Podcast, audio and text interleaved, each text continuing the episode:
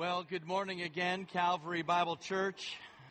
In his introduction to Psalm 145, and Psalm 145, it's one of those classic Psalms, and I think all preachers look forward to at some point preaching Psalm 145.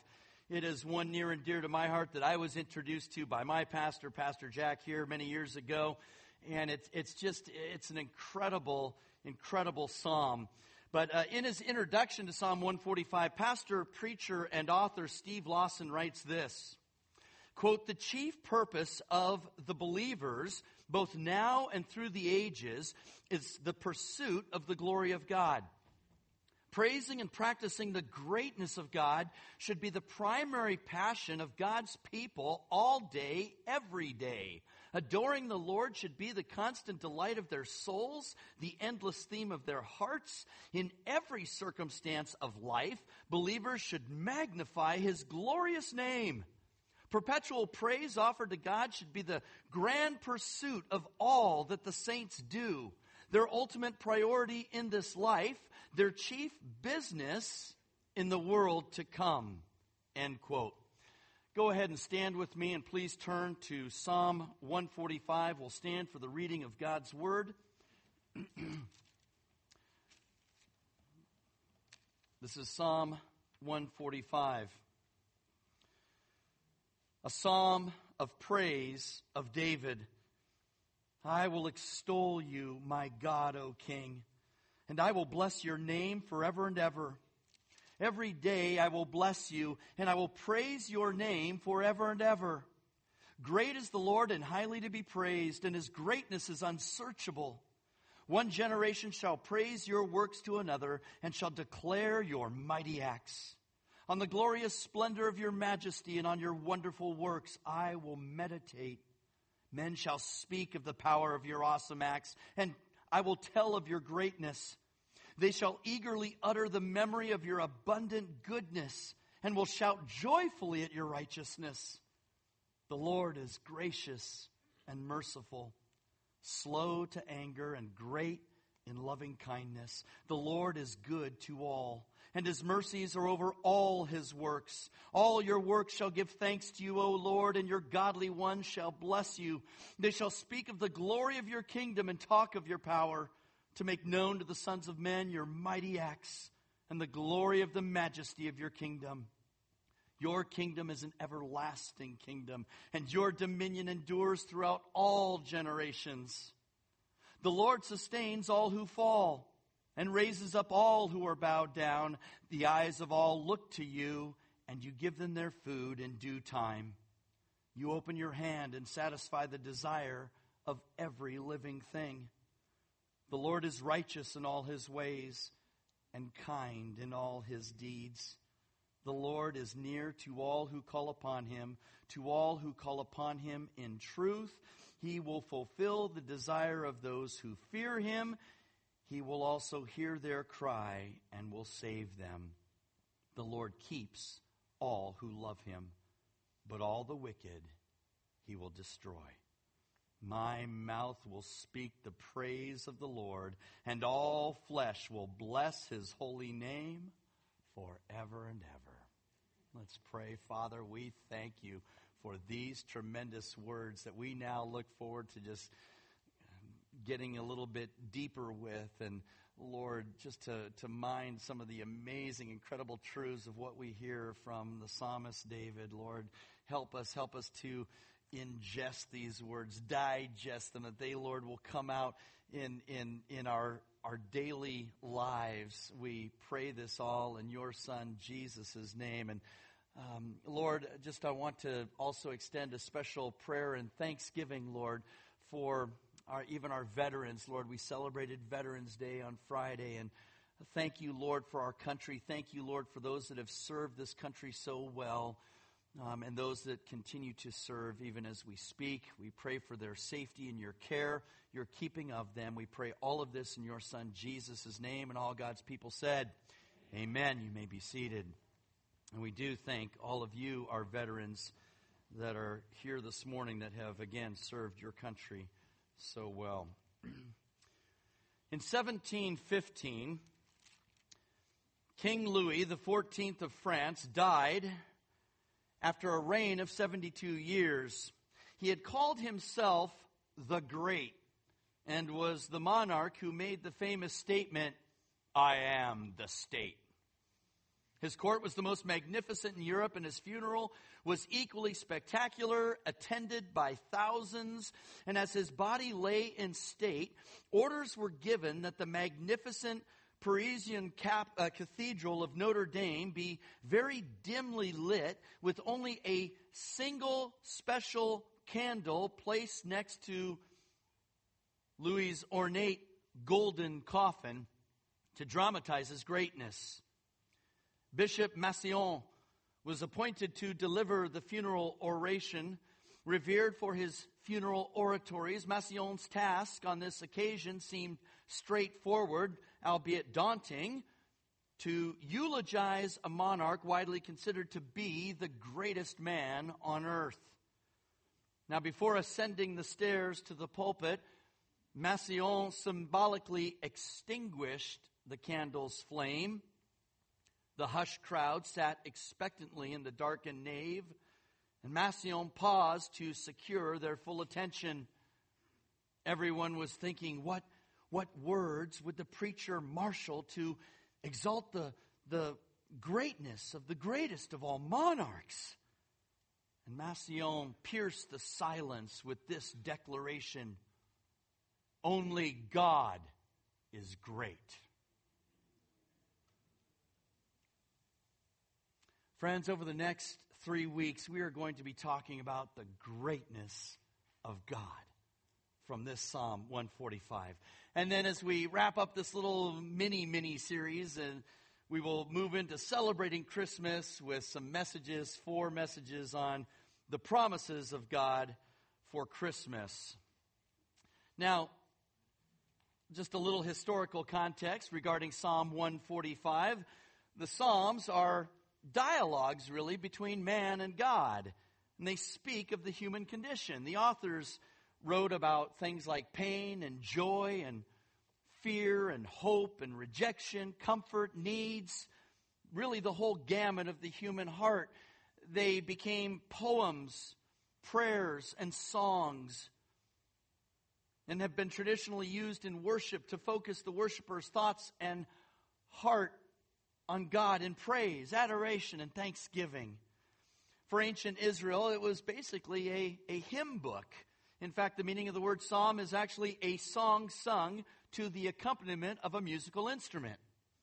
Now, most of us think of the author of the Psalms being King David, and, and that would certainly be appropriate for the simple fact that he was, well, one, a talented musician, and of course we know that he, you know, played his, his harp out there while he was shepherding sheep before he was uh, brought into service of the tormented King Saul.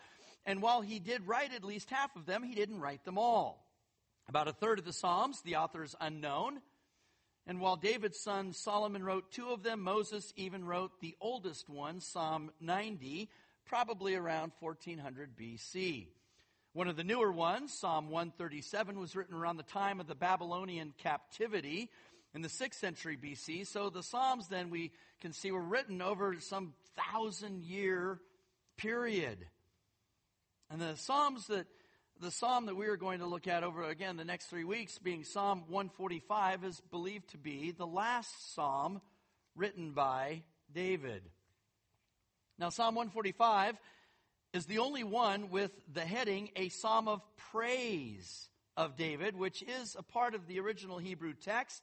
So we might say how fitting it is that the man after God's own heart would finish the Psalter with one of the greatest psalms of praise and glory to God.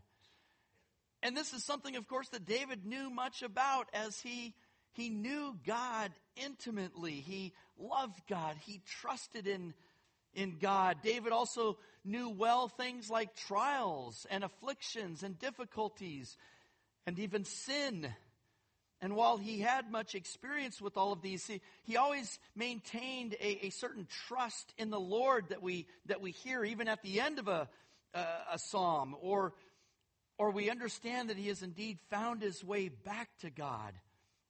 And sometimes it might have been by the gentle leading of the Holy Spirit, and sometimes by the Lord's hand of discipline But in the end, he always acknowledged God as his Lord and gave him the honor due him and the praise that he deserved. You know, I think one of the more, to me, astounding moments where we, we see this is after David and Bathsheba's new son, born of sinful adultery, the son is killed by God as a consequence for David's sin, not only of adultery, but for murder of Uriah, her husband, and deceit as well. In any case, David went before the Lord, petitioning the Lord to spare the life of his boy. In, in prayer, he did this, and he, and he humbly donned the, the sackcloth and, and ashes and slept on the floor, but to no avail. God did take the life of David's child. And you know what David's reaction was after that happened? No, he didn't, he didn't yell or, or scream at God, how could you do this to me? You know, or, or, or blame God in any way or accuse God of some kind of unrighteousness. But the scripture says, quote, so David rose from the ground, washed, anointed himself, and changed his clothes, and he came into the house of the Lord and worshiped. He worshiped God after God took the life of his son. And you think, how, how could he do that? I, I don't know if I could do that. How, Friends, he could do it because he trusted in a sovereign God that he knew had made a just and righteous decision, and David accepted that. And he worshiped God because of it.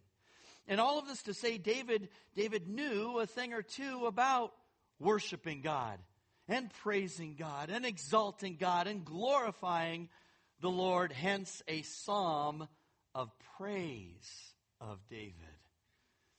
And in our, our three messages that, that, that we will have, you will be introduced to a number of God's attributes. That was really my, my desire in preaching this psalm was to just have us be blown away and blessed by hopefully a deeper understanding of who God is and, and, and, and as much as we can mine from Psalm 145 about his, his character.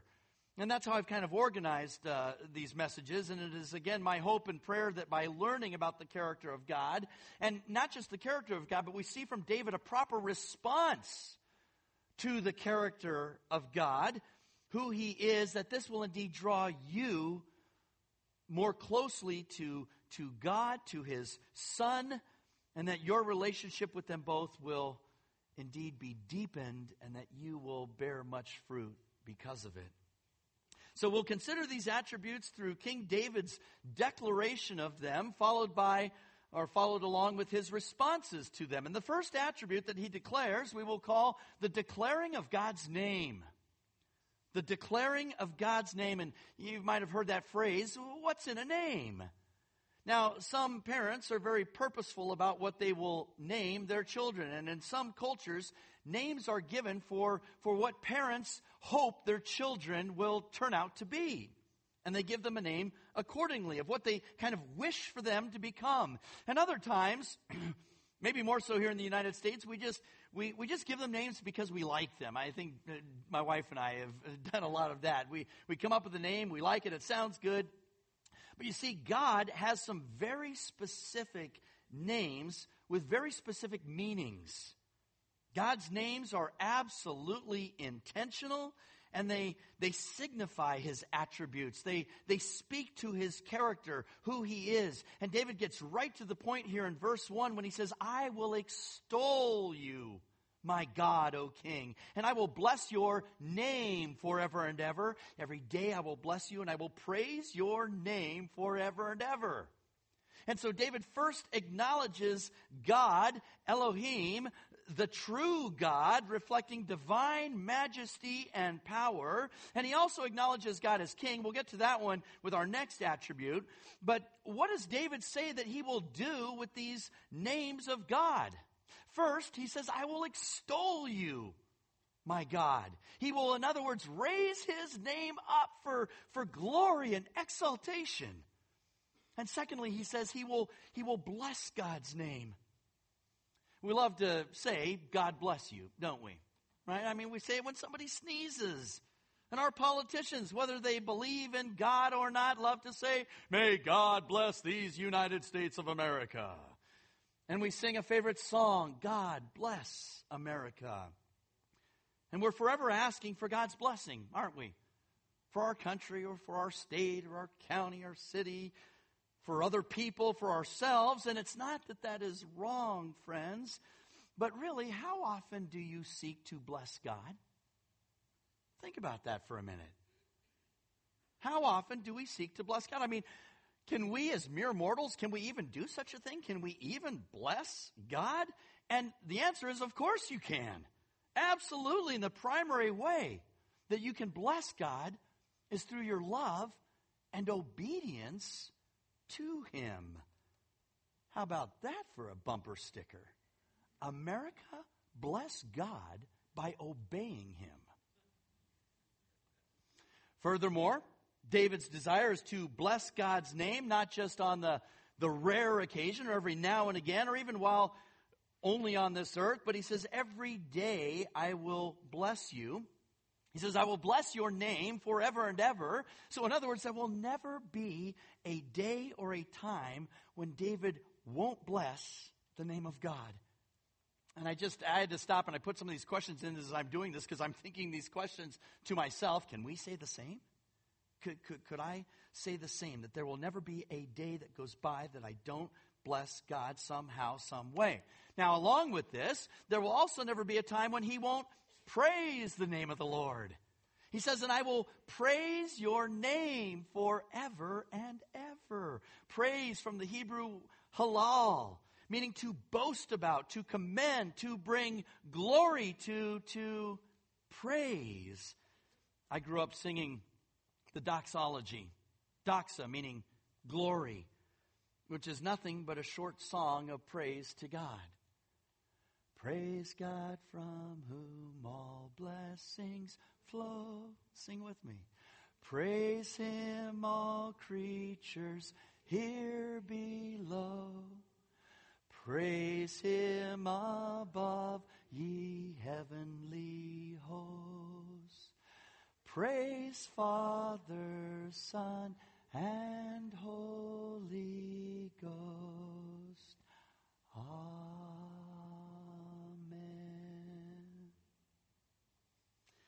And like blessing God's name, this praising of God's name, friends, is forever and ever from now on into eternity. As Psalm 71 and verse 6 says, by you, by you I have been sustained from my birth. You are he who took me from my mother's room, womb. My praise is continually of you continually. I think maybe a, a question that we could ask is, is when and where should we be blessing and praising the name of God? I mean, does, is David here, is he just referring to blessing and praising God when he's uh, alone by himself, or, or is he referring to with friends and family, or, or when he's acting like king, or even in the public square? Well, folks, you remember when this young man squared off against the giant Goliath, who was he in front of? He was in front of a giant army of pagans, unbelievers. And what did he declare? But you come to me with a sword and a spear and a javelin, but I come to you in the name of the Lord of hosts the God of the armies of Israel, whom you have taunted. And this day the Lord will deliver you into my hands, and I will strike you down and remove your head from you. And I will give the dead bodies of the army of the Philistines this day to the birds of the sky and the wild beasts of the earth, that all the earth may know that there is a God in Israel, and that all this assembly may know that the Lord does not deliver by sword or by spear, for the battle is the Lord's, and he will give you into our hands. End quote. That was David to just this whole humongous army of, again, unbelievers. And he wasn't afraid, was he? He wasn't afraid to, to praise or bless the name of God in front of this, this army or, or anywhere else for that matter. In fact, he wanted these unbelievers to know of the great God of Israel. Which brings us to verse 3 and another name for God Lord. Great is the Lord. Capital L, capital O, capital R, capital D. And then down in verse 21, he says, My mouth will speak the praise of the Lord. And that Lord is used several times throughout this psalm. If you happen to have John MacArthur's New Legacy Bible, you'll notice that Lord is translated as Yahweh which is the actual translation for the proper name of the God of Israel. And in most modern translations um, that you might have in front of you, Lord again is in all caps to differentiate this from the Hebrew Adonai or the Greek Kyrios, both of which are also translated as Lord. The Hebrew word for Yahweh is known as, uh, we sometimes call it the unpronounceable, here's your $5 uh, word for the morning, tetragrammaton, because it only contains four consonants. It has the Y, it has the H, it has the W, and another H. And it was not pronounced by the Jews uh, because of Leviticus 24:16, which says that if anyone would blaspheme the name of Yahweh, they would be put to death. So they didn't want to slip up or possibly make a mistake. So when they are reading the scripture, they would substitute Elohim or Adonai. And eventually they, they took the vowels from Adonai and, and put them in with the, the YHWH, and we came up with Yahweh. Tyndale Bible Dictionary tells us, quote, Yahweh is the name par excellence of Israel's God. As Yahweh, He is a faithful covenant God who, having given His word of life and love, keeps that word by bestowing love and life abundantly on His own. End quote. Now, friends, I think it would be remiss if we didn't consider for a few minutes here, too, the name of the Lord in the New Testament as well. Even David acknowledged the coming Lord, the Messiah, when he said in Psalm 110, verse 1, the Lord, that is Yahweh, says to my Lord, that's capital L lowercase o r d, meaning reference to the Messiah, sit at my right hand until I make your enemies a footstool for your feet. Acts 4 and verse 12 says, And there is salvation in no one else, for there is no other name, referring to Jesus Christ, going back to verse 10 of Acts 4, there is no other name under heaven that has been given among men by which we must be saved. Philippians 2, 9 to 11, has Paul writing, For this reason also, the reason being, if we look back in the, the previous text, humble obedience. For this reason also, God highly exalted him, meaning Christ, and bestowed on him the name which is above every name, so that the name of Jesus every knee will bow of those who are in heaven and on earth and under the earth, and that every tongue will confess that Jesus Christ is Lord to the glory of God the Father. That's the gospel, right? The gospel of Jesus Christ that we are sinners in need of a Savior. The Savior is, of course, Jesus, that He went to the cross on our behalf, that He took our, our, our sin upon Himself, that He became sin for us, that He, he, he died the criminal's death, but then three days later, being dead, dead, dead in the tomb, He raises to new life. He resurrects, conquering death, and proving, of course, that He is God. Proving that He has eternal life, that we too then can have eternal life if you would put your faith and trust in Jesus and what he accomplished on the cross. You too will be saved. Of course, when Jesus returns, we have Revelation 19, verses 11 to 13, which tells us that his name is faithful and true. And he has a name written on him which no one knows except himself. And on his robe and on his thigh, he has a name written, the King of Kings and the Lord of Lords. And then lastly, in this kind of name section, David points us to God's holy name. Look at verse 21 when he says, All flesh will bless his holy name forever and ever. That means his set apart name. His name that is unprofaned. His name that is altogether righteous and perfect in every way. Let us not take lightly the name of the Lord, but rather let us speak it with fear and reverence. God is holy, and yet we are a people of unclean lips, are we not? As James says, with our tongues we bless our Lord and Father, and with it we curse men who have been made in the likeness of God. From the same mouth come both blessing and cursing. My brethren, these things ought not to be this way. Amen? Amen. We would do well to heed the third command you shall not take the name of the Lord your God in vain, for the Lord will not leave him unpunished who takes his name in vain, because it is indeed a holy, perfectly righteous, set apart name. Friends, our response to the name of God should be no different than the psalmist David. We too should look for every opportunity, both privately and publicly, to extol the name of the Lord, to bless and praise his name forever and ever, to use our mouths to, to speak his name and the praises of the Lord with the hope that many will see and many will, will come to faith so that all flesh will bless the Lord's holy name and all flesh will do so forever and ever and ever. Loved ones, think, think of how think of how the name of the Lord can be on your lips day in and day out.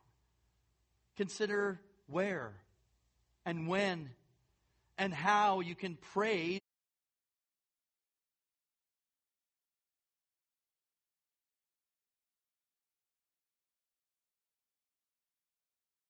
church with a with a oh oh that's that's really great. Praise the Lord, you know?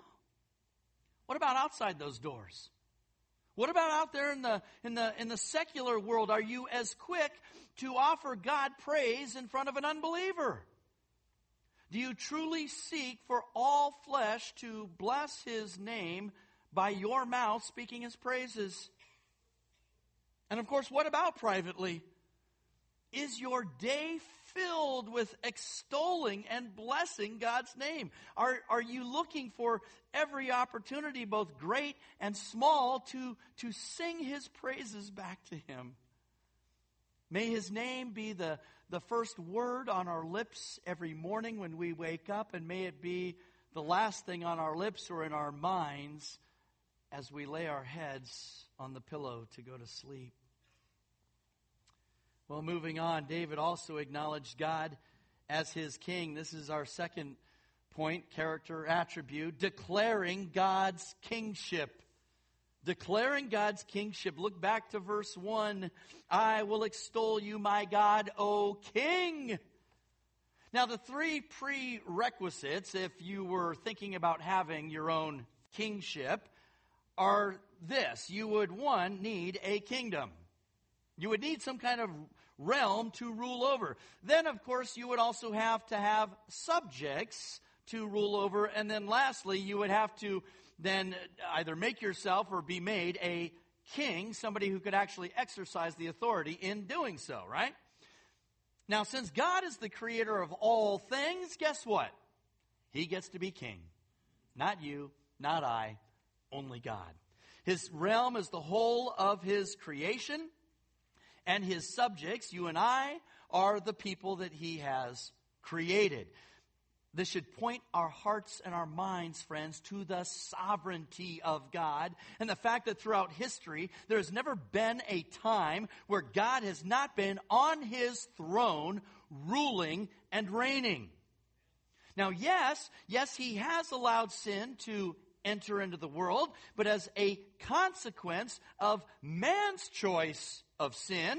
And yes, he has for a time allowed Satan to act as a ruler of this world, but friends know that his time is getting shorter. Satan has been judged and will soon be cast out. But the scripture is clear that God always was, is, and always will be king. That's that. Psalm 10 and verse 16 tells us the Lord is king forever and ever. While Psalm 59:13 tells us that God's earthly rule extends to the ends of the earth. In Daniel 4 and verse 35, King Nebuchadnezzar rightly says about God, For his dominion is an everlasting dominion, and his kingdom endures from generation to generation. And of course, this doesn't preclude his kingship from extending beyond the earth to the rest of his creation, as we understand from Psalm 103 and verse 19, which points out the Lord has established his throne in the heavens, and his sovereignty rules over all. All means all. All. His whole realm of creation. Now, part of how David defines God as king is the fact that he does extol him, right? He, he raises him or he lifts him up in the sense of exaltation and glory. And this is done to some degree with even earthly monarchs, right? When somebody comes before a king, they extol them by bowing down or by curtsying or addressing them as Your Majesty. Uh, I, I, learned when I was checking this out that Your Royal Highness is actually uh, reserved for non king and queen royals. But there's a certain reverence given them due to their position. But even David, as king, would not expect the same exaltation as that which is reserved for the Lord. As Moses said in Exodus 15 and verse 2, the Lord is my strength and song, and he has become my salvation. This is my God, and I will praise him, my Father's God, and I will extol him. Or Isaiah 25 and verse 1, which has the prophet Isaiah saying, O Lord, you are my God, I will exalt you.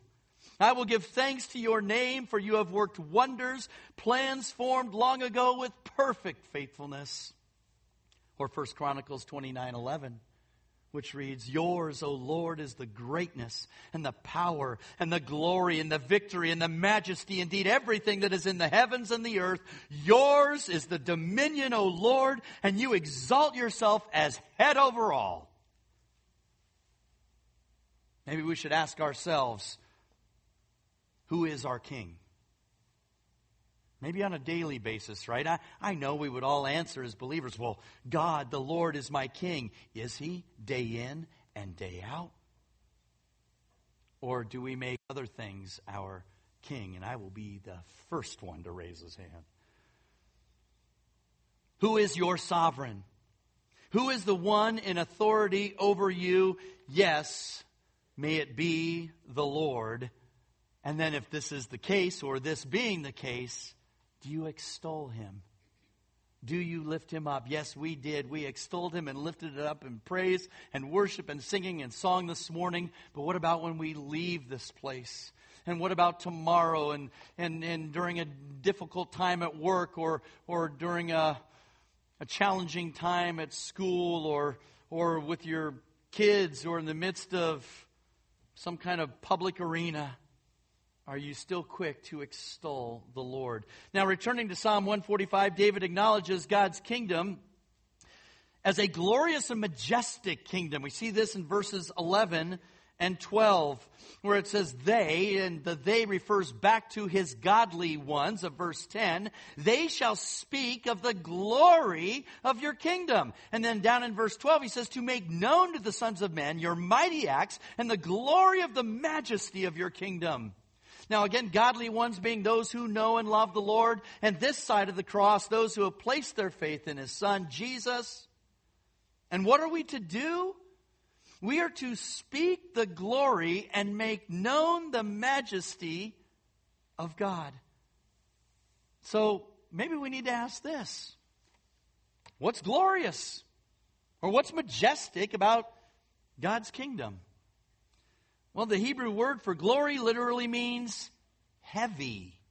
It means weighty. And figuratively, it refers to a person who, with great weight, is, is honorable, impressive, or worthy of respect.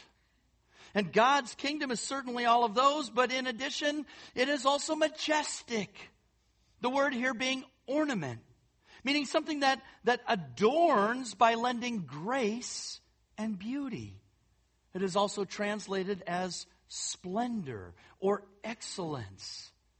So, again, what is it about God's kingdom that would cause us to speak of it in these terms of being glorious or majestic? Now, if, if I'm, I'm asked to think of something here on earth as I was going through this and putting this together, the things that I find in an earthly sense as being glorious or majestic, my mind immediately goes to a river. And that river is going through this, this, this tree studded valley, right? And of course, it's a fishable river, no doubt about that. It obviously has great and wonderful fish in it to, to catch. But there's these, these mountains that just jut up on, on either side, just up to the heavens. And, and that to me is a picture of glory and majesty. I love those Thomas Kinkade paintings, you know, and you see that, that, that kind of thing. It, it, it points me to God in the sense of his creation. And, and these things remind me of him because they reflect his glory and they reflect his majesty. And for you, it might be something very different, like it might be a special piece of art. It might be amazing cutting edge technology or an impressive piece of architecture or, or a newly birthed baby. But it usually tends to be something that's just a little bit out of the ordinary isn't it? I mean, we don't usually find just kind of a, a special meal to be, say, glorious or majestic, or, or our favorite team winning the World Series or the Super Bowl to be glorious or majestic, or, or even Magic Mountain to be glorious or majestic, though it is magical. But God's kingdom God's domain, where He lives, His heavenly realm, even the new heavens and the new earth, where He will dwell and we will dwell with Him for all eternity, are indeed glorious and majestic. And we should be eager to make this known to the sons of men, meaning other people when you have encountered something glorious or majestic, don't you usually want to share that with somebody, with others, with anybody? You know, we, I, I, thought about this. We often want to share things that are just a lot less important in our daily lives, right? You can tell that just by looking on somebody's Instagram or Facebook page, right? And so, so when I wrote this, I did that. I, I went on to, to Facebook and it was really cool because bam, the first post that comes up was from our own Sean Staples. And he had a trip recently. And the first picture I see is something that I would consider glorious and majestic. It was this beautiful shot in Arizona, and you had the mountains, and you had the, the sky, and these puffy clouds. And it was like, that's not what I'm looking for, man. That's glorious and majestic, Sean. You know, I wanted an example. Well, then I went to my own page, and the first thing that came up was I was enthralled the other night when we're at the triple level Target in the Glendale Galleria, and my shopping cart had its own escalator. So I, I sh- had to shoot a video of that because, see, we didn't have things like that in Weaverville, right? Shopping carts don't get their own escalator. I thought, oh, Lordy, I need help. I need help. Elders were really hoping that I would use that page for, you know, good and glorious things, right? We'll still try. But here's something else that's certainly glorious and majestic about God's kingdom. When we look back at verse 13 in Psalm 145, he says that your kingdom is an everlasting kingdom. And your dominion, just another word for kingdom, right? Endures throughout all generations. It is both everlasting and enduring through every generation that is still to roam the planet until Jesus returns and sets up his everlasting, enduring heavenly kingdom, which includes the new heavens and the new earth. Well, I'm on vacation, and that usually means that we are, are traveling somewhere. We usually go out of town somewhere for for vacation, I, I inevitably get to that point in the vacation where I start thinking about it being over. It's usually just past the halfway mark, right? And it bums me out. It depresses me. It just kind of gets me down because I'm like going, only three days left, only two days left, only one day left, you know? And then the day arrives and you have to pack up and head for home. And it's not that home isn't a good place, right? We love to, to, to be home. It's just that the vacation was so enjoyable, you just don't want it to end, right? But guess what, friends? God's glorious and majestic kingdom being everlasting and enduring means it will never end. We will never get to that point of being there and go, oh, it's almost over. It's almost over because it will never be over. Amen? Amen. Let the good times roll and they'll just continue to roll and roll and roll and roll and roll and roll. There will be no countdown for God's kingdom ever coming to an end. You know, I think part of the problem here for us, I think part of the problem is that we, we, we see this life and we see this world as coming to an end. And so, you know, in, in, that sense, or we, excuse me, we don't see it as coming to an end. So we, we pay less attention to the future. We get so caught up in the, the busy and the, the daily life and the month after month and year after year, and we just think it's always going to, again, continue until bam, it's over. And what then? And what then? For the, for the believer, though, it means your everlasting and enduring life with Christ in his glorious, majestic kingdom has just begun. But what if we what if we paid more attention to the future while in the present? What if we, we developed more and more that eternal mindset? mindset? Wouldn't that, that just help us to more enthusiastically make these truths about a glorious, majestic kingdom known to the sons of men, to those outside these walls? Well, the next and our last one for this morning, attribute that David extols, is what our message is named for. That is declaring God's greatness. Declaring God's greatness. We see this primarily in verses 3 and 6. Verse 3, it says, Great is the Lord and highly to be praised, and his greatness is unsearchable. Down in verse 6, he says, Men shall speak of the power of your awesome acts, and I will tell of your greatness. Now we could we could consider some of the human accomplishments that we might deem as being great, things that have been achieved by by humanity, things in the political realm, right? Democracy. Or how about human rights enshrined by even our Constitution? There's, there's great technological achievements and human ingenuity. You think of well, the great pyramids, for instance, and things like boats and planes and trains and automobiles. How about putting a man in space and then on the moon? We have some great cultural achievements. Uh, Leonardo da Vinci's Mona Lisa, or The Last Supper, or the, the works of William Shakespeare. And of course, in the sporting realm, we have the four minute mile or climbing Mount Everest. And yet, as great as these achievements and the people behind them are, they don't come close to creating a universe in six days out of nothing by the breath of God's mouth. They don't come. Look, here's, here's a, here's, I got a few pictures for you.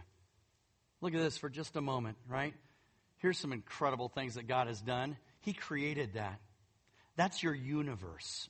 That is your universe. The next one, oh, this is a cool one. You know what that is? That's a crab nebula out there in outer space. We also have a little bit closer to home sun, moon, the planet. We have another even more closer to home. That's a fruit fly. And you just want to swat it, you know? I mean, look at that thing. Look at how intricate it is. Now, check this one out. This is given color. This is inside one of your cells in the human body. Friends, the things that we can come up with as human beings, they don't come close to the greatness of God. They don't hold a candle to God's accomplishments. The Hebrew word for great speaks to the increase of things tangible and intangible, whether objects, sounds, feelings, or authority. And this includes people. Great could be in regard to magnitude or extent or number or intensity or importance. And in reference to God, it can be pertaining to His works, His glory, His name, His mercy, His goodness, His compassion, power, etc. And in verse 3, David speaks of God's greatness generally, but then that greatness elicits high praise.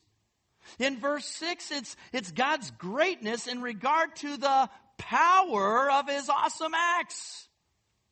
In 2 Samuel chapter 7 and verse 22, this is David and he's praying to the Lord with thanksgiving over the fact that God's divine blessing would forever come to David's house and kingdom. And he says, For this reason, you are great, O Lord. For there is none like you, and there is no God besides you, according to all that we have heard with our ears. And here, God's greatness is measured by the, the fact that there is no one like God. There is no other God besides God. There is, well, this is also why David declares that God's greatness is unsearchable. In other words, there's no range of God's greatness that could be fully probed or explored. We can't understand God's greatness in speaking the universe into existence other than the fact that we know He did. And what might be some of the, the other secret things that belong to the Lord that have not been revealed to us? And what of those things might we become privy to once in His heavenly realm? Jesus is not any less great than God the Father, as we see in Micah chapter 5 and verse 4, which speaks to the coming Messiah, saying, And he will arise and shepherd his flock in the strength of the Lord and in the majesty of the name of the Lord his God, and they will remain because at the time he will be great to the ends of the earth. The ends of the earth. And friends, what are you and I to do with God's greatness? Oh, we are to stand back and be amazed we are to, to, to sit and be in awe. We are to grovel, just be blown away. Meditate on the greatness of God daily. Take stock of what you see and hear and smell and touch and taste and feel and know to be true. And whether that is the morning sunrise or that is the magnificent color of a flower, that is the tiny, delicate hand of a baby, the grandeur of a mountain range, a rainbow, the smell of Thanksgiving dinner or chocolate souffle, the sound of crickets or the crashing of waves, a special friendship, love amongst friends a husband and a wife, forgiveness, reconciliation, salvation. All of these friends point to the greatness of God. We need to pay attention to these things, don't we? And give God the honor due him for these incredible, great acts and achievements, accomplishments of his. So, as we wrap things up this morning, what are your, your takeaways here this morning? One, are you in the practice of blessing the name of the Lord? How so? Do you practice that privately? Do you do it with other believers? Do you do it publicly? Do you speak God's praises and give Him thanks? And again, in that public sphere or with other believers or out there in the world? And in what situations do you find it difficult to declare the name of the Lord in? And maybe that's something to pray about? How have you made Jesus king in your life? It's easy to call him king, right? But does that truly make sense or, or manifest in, in our daily lives, day in and day out? What do you look forward to most in regard to God's future kingdom? Do you live each day in light of eternity? And what are the things in life that remind you of God's greatness, friends? Take stock. Maybe sit down and even just make a list of all the ways that you find God to be great and make a concerted effort to meditate on the Lord's greatness, right? Think deeply about it, dwell on it. And then maybe ask yourself, how can I tell others of the greatness of God? Let's pray and then we'll be dismissed from here. Father God, we thank you, Lord. We thank you for We thank you for your holy name. We thank you for your name, Yahweh. We thank you for your name, Elohim Adonai, Jesus. Lord, we give praise to your name. Lord, we, we thank you, Father, um, for your greatness. May we take stock of how indeed you are great. May we think well about your accomplishments and achievements. And Lord, the fact that you are indeed King. And what does that mean for us? Do we, do we see you and acknowledge you as King over our daily lives? With all of the little things in life as well as the big things. And Lord, if there be any sin in us or any ways that we fall short in these areas, may we repent and may you, Lord, just help to draw us closer to you and in such a way that, Lord, we will indeed practice these things with the life that you've given us. We pray all of this in your Son, Jesus' name. And all God's people said, Amen.